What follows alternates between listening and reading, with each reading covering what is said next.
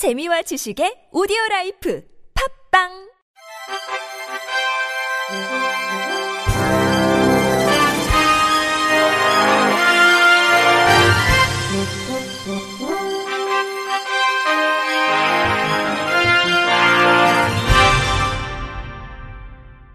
청취자 여러분 안녕하십니까? 4월 6일 월요일 KBRC 뉴스입니다.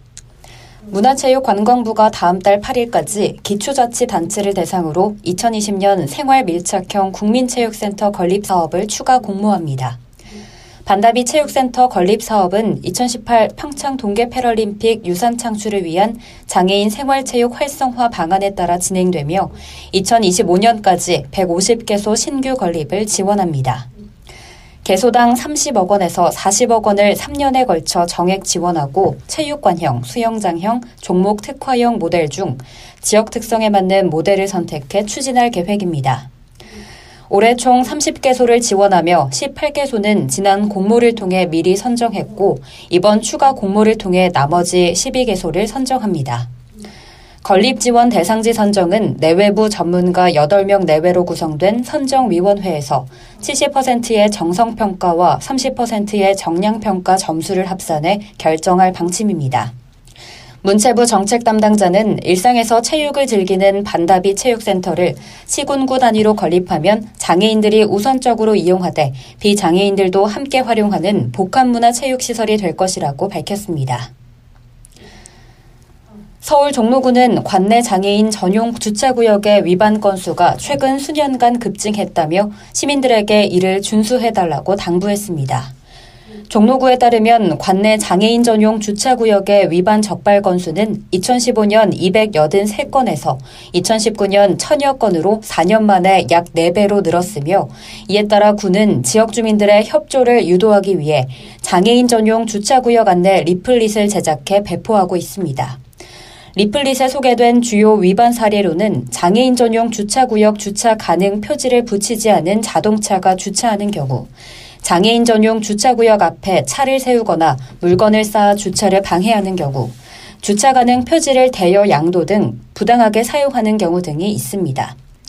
위반 시 과태료는 장애인 전용 주차구역에 불법 주차하거나 보행에 장애가 있는 사람이 타지 않은 경우 10만 원, 이중주차 등 장애인 전용 주차구역에 주차를 방해하는 경우 50만 원, 주차 표지를 대여 양도 또는 위변조하는 경우 200만 원입니다. 김영종 종로구청장은 잠깐이면 괜찮겠지라는 생각으로 장애인 전용 주차구역에 주차하는 경우가 많아지고 있어 안타깝다며 사회적 약자를 배려하는 분위기를 조성하고 따뜻한 복지 도시를 만들기 위해 작은 것도 꼼꼼히 살피겠다고 말했습니다. 한국장애인고용공단은 코로나19로 어려움을 겪고 있는 장애인과 장애인 고용 기업의 힘이 되고자 급여 반납 운동에 동참하기로 했다고 밝혔습니다. 이에 따라 공단 조종란 이사장은 월 급여의 30%, 상임 이사는 월 급여의 10%를 4개월간 반납해 장애인 다수 고용 기업의 장애인 근로자 고용 유지를 위해 사용하기로 했습니다. 앞서 공단은 임직원의 자발적인 참여로 모금된 성금 1천만 원을 전국 재해 구호협회에 기탁해 대구 경북 지역 취약계층을 지원하기로 했으며 장애인 고용기업의 경제적 부담을 완화해 장애인 고용이 위축되거나 장애인 근로자의 고용 불안으로 이어지지 않도록 다양한 지원 대책을 운영하고 있습니다. 또 장애인 고용 사업주의 피해를 최소화하기 위해 근로자 10인 이하 소상공인, 장애인 표준 사업장, 장애인 직업재활 시설 등에 대해서 고용장려금을 월 단위 지급 방식으로 전환하고 특별 고용지원 업종으로 지정된 업체에 대해선 6개월간 장애인 고용부담금 납부 기한을 연장하는 등 대책을 시행하고 있습니다. 공단 조종란 이사장은 4월은 장애인 고용 촉진 강조 기간이지만 코로나19 영향으로 장애인과 장애인 고용 기업이 많은 어려움을 겪고 있다며 국가적 재난에 힘을 보태고자 급여 반납에 동참하기로 결정했고 앞으로도 장애인 고용이 위축되지 않도록 최선을 다해 지원하겠다고 말했습니다. 행복 나눔재단은 사회문제 솔루션 개발 확산 플랫폼 세상 파일을 통해 전국의 6세에서 13세 시각장애 아동을 대상으로 시각장애 점자 문해력 향상 프로젝트를 시작한다고 밝혔습니다. 이번 프로젝트는 시각장애 아동 점자 학습 환경 개선 필요성에 공감한 SK텔레콤, SK브로드밴드, 이베이코리아 옥션, K토토, 한성기업이 후원과 공동협력 파트너로 참여하며 점자 문맹으로 인한 학습 제약을 개선하기 위해 진행됩니다. 프로젝트를 위해 행복나눔재단은 올해 오파테크, 오버플로우, 도서출판 점자 3사의 솔루션 파트너들과 함께 점자 학습에 필요한 점자 커리큘럼과 도서를 개발했으며 점자 지도 교사도 양성했습니다. 행복나눔재단은 2022년까지 커리큘럼을 보완해 확산 가능한 점자 학습 과정을 완성하고 교육 대상 아동을 500명으로 확대한다는 목표입니다. 또 점자 문해력 지표 개발 및 점자 학습 성취도 측정 등 효과성 연구도 병행해 사회 변화 임팩트를 객관적으로 측정하고 공유한다는 계획입니다.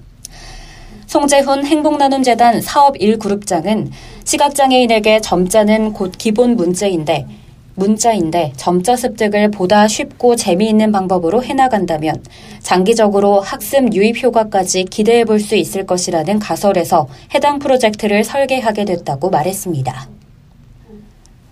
대전광역시는 대전 맹학교 등 8곳의 교차로에 사물 인터넷 기술을 적용한 지능형 시각장애인 음향신호기 50대를 시범 설치해 운영한다고 밝혔습니다. 지능형 시각장애인 음향신호기는 시각장애인 등 보행약자에게 음성으로 정보를 제공해 안전하게 횡단할 수 있도록 도움을 주는 기기로 스마트폰 어플리케이션을 활용해 편리하게 이용할 수 있으며 사물인터넷 전용 회선을 사용해 기기의 동작 상태를 실시간으로 24시간 모니터링할 수 있습니다. 강규창 시 교통건설국장은 기존 음향신호기의 음성 유도기는 신호기의 오동작과 잦은 고장은 물론 교차로 내에서 동시에 사용자가 있을 경우 음성이 서로 섞여 방향을 알 수 없는 불편이 있었는데 이 같은 불편을 해소될 것이라며 효과를 분석해 확대 설치하겠다고 말했습니다. 부산광역시는 장애인 일자리와 관련한 통합 플랫폼인 장애인 일자리 정보망 서비스를 시작한다고 밝혔습니다. 장애인 일자리 정보망은 구직 장애인 편의를 보장하고 지속 가능한 일자리 제공을 위한 취지로 구축됐으며 구직 장애인은 이 플랫폼으로 일자리 이력을 공유하고 상담과 구직을 한꺼번에 해결할 수 있습니다. 아울러 이 플랫폼을 통해 고용노동부 일자리 종합 포털인 워크넷의 일자리 정보를 구군 장애인 재정 일자리, 중증장애인 보호고용시설인 장애인 직업재활시설 입소 등 업무도 온라인으로 신청할 수 있으며 이 플랫폼은 각종 공공 분야와 민간 분야에서 추진하는 장애인 일자리 관련 정보를 망라했습니다. 부산시는 장애인 일자리 통합지원센터 홈페이지에 플랫폼을 시범 운영한 뒤 오는 20일부터 본격 서비스를 시작할 예정입니다. 끝으로 날씨입니다. 화요일인 내일 낮에는 포근한 날씨가 이어지겠지만 강원 영서는 아침 기온이 영하로 떨어지는 등 일교차가 크겠습니다. 낮과 밤의 기온차가 10도 이상, 일부 내륙에는 15도 이상 매우 크겠으니 건강관리에 유의하시기 바랍니다. 이상으로 4월 6일 월요일 KBRC 뉴스를 마칩니다. 지금까지 제작의 류창동, 진행의 김예은이었습니다. 고맙습니다. KBRC.